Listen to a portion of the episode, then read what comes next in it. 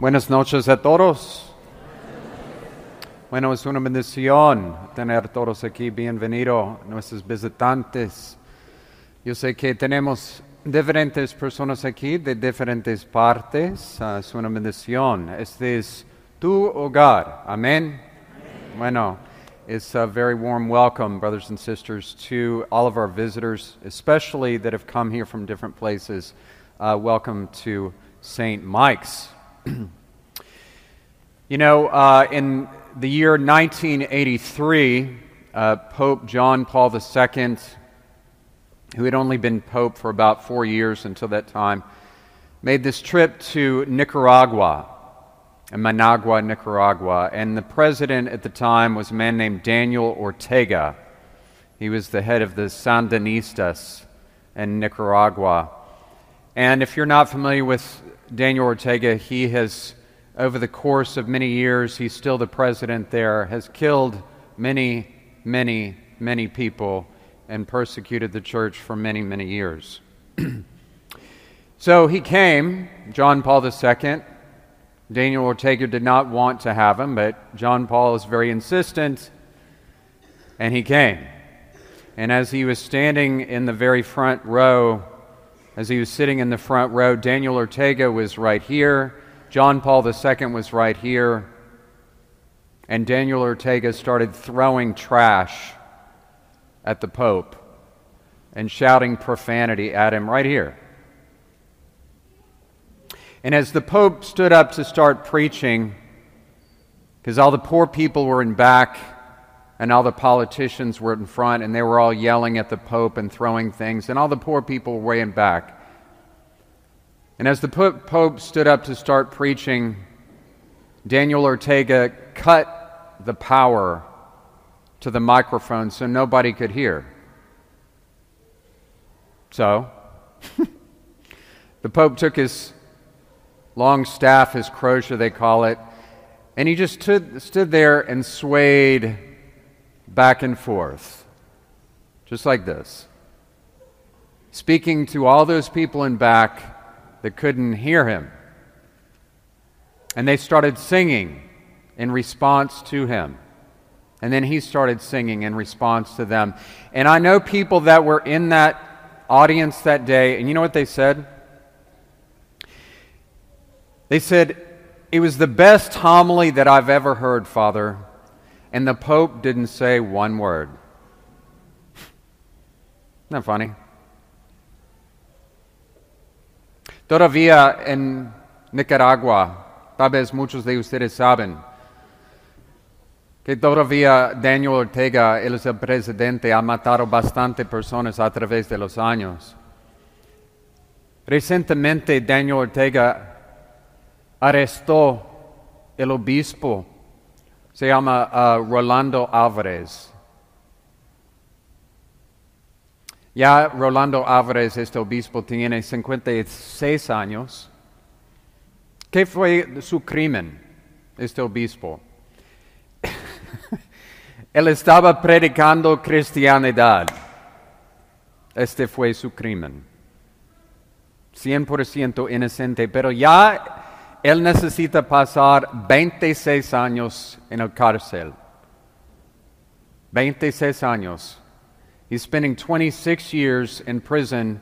Why? What's his crime? For preaching the gospel of Jesus Christ. So, hoy. La misma cosa ya está pasando, por ejemplo, en Ucrania. El presidente de Rusia está matando a la gente. Casi 100% de la gente en Ucrania son católicos. En el año 1995 yo fui a Ucrania y estaba orando con la gente allí.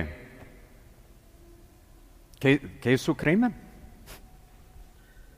Son cristianos.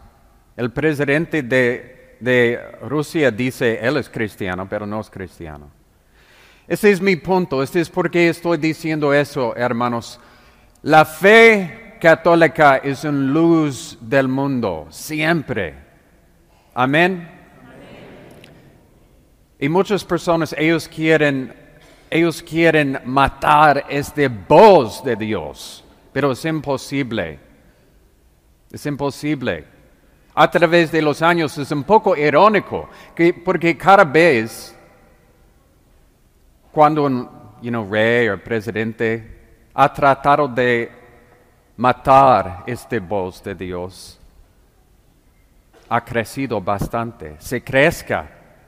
Cada vez cuando la fe católica, cuando alguien está persiguiéndolo, se crezca más. Porque el Espíritu Santo es tan fuerte. You can't kill our Christian faith, and every time throughout, throughout the history of the world, when someone, when a president or, or king has tried to persecute the, the faith, ironically, it has grown. In fact, this is the joke. This is the joke in some ways that if you really want to make the faith grow, you persecute the people. Those of us here that are American, did you know that in the year 1927 in Mexico, there was a president there named Plutarco Calles? ¿Cuándo aquí ha oído sobre presidente Plutarco Calles? Se ponga su mano. ¿En serio? ¿No soy mexicano? ¿Cuántos mexicanos aquí? Se ponga su mano. Ok, wow. Ok, todos, seguramente ustedes saben su historia. Todos saben, han oído sobre la gay cristero, ¿sí o no? Muchos, muchos, muchos, muchos, muchos cristianos murieron para la fe. Incluye Santo Toribio de Jalisco. ¿Cuántos aquí son de Jalisco? Jalisqueño. Ok, muy bien. Tienen comida tan rica. Cajeta de Jalisco. Mm. Sí, ¿verdad? Uh, so many people died during the Cristero War. And why did they die? For the truth. Because you can't kill it. I think so much of, for instance, Blessed Miguel Pro, this young Jesuit man. I went to his church where he's buried. And when he died, they led him before the firing squad, and he puts his arms out like this.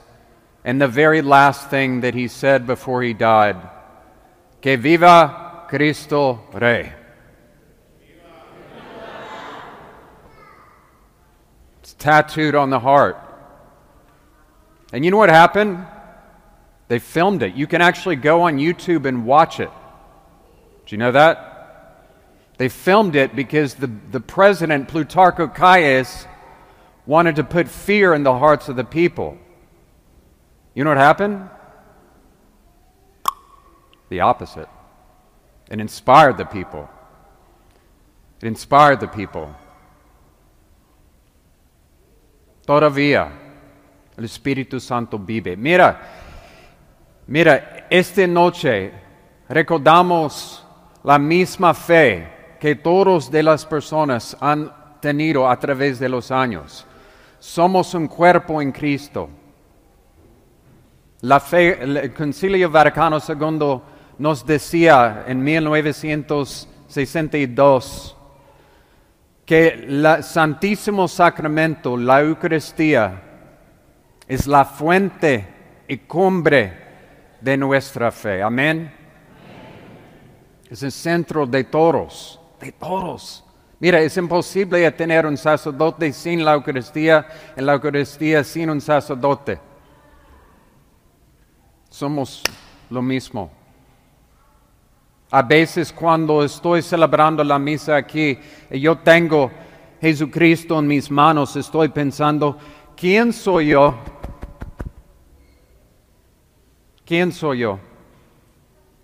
Yo tengo en mis manos la persona quien me creado. I'm holding in my hands the person who made me and who made the entire universe. And I think, my heavens, who am I to do this? It's incredible. It's incredible. It's too much. Actually, if I think too much about it, it's too overwhelming. So it's better that in some ways that I don't. But we remember tonight as people come and they receive our Eucharistic Lord, that just in the same way that the Holy Spirit entered the body and the soul of the Blessed Mother, right? In the Annunciation, when each one of you comes forward to receive the Eucharist, you receive the Eucharist, Jesus Christ, body, blood, soul, and divinity, not only in your body, but in your soul. You know, we're all, everybody here, we're all weak, including the priests. We're all weak. We're all human. We all have things we're struggling with, and it's possible that somebody sitting right next to you tonight is really, really struggling. So, what I want you to do, I want everybody here to do me a favor. Yo tengo un favor para cada persona aquí. Tal vez tú puedes ayudarme, ¿ok? ¿Sí o no? ¿Sí o no? Sí, ok, ok, ok, ok. muy bien, ok. Mira, yo tengo un favor, por favor. Esta noche, tomes una persona, no es importante quién, una persona aquí esta noche y ofrece una oración para esta persona. Tal vez tu esposa, tal vez Padre Ben, tal vez quién. No es importante quién. Haces una oración durante Santa Comunión para esta persona. Okay, what I want everybody to do tonight during Holy Communion, I want you to pick one person here. I don't care who it is, doesn't matter who it is. And just say a little prayer for them. You know why? Because you never know what people are struggling with. And by the way, that includes the person you wake up next to. You never know. You never know. Can you do that for me? Okay, all right. Por favor, hermanos míos, no olviden que aquí tenemos un tesoro y este tesoro esta noche entra su cuerpo y su alma para siempre. Amén.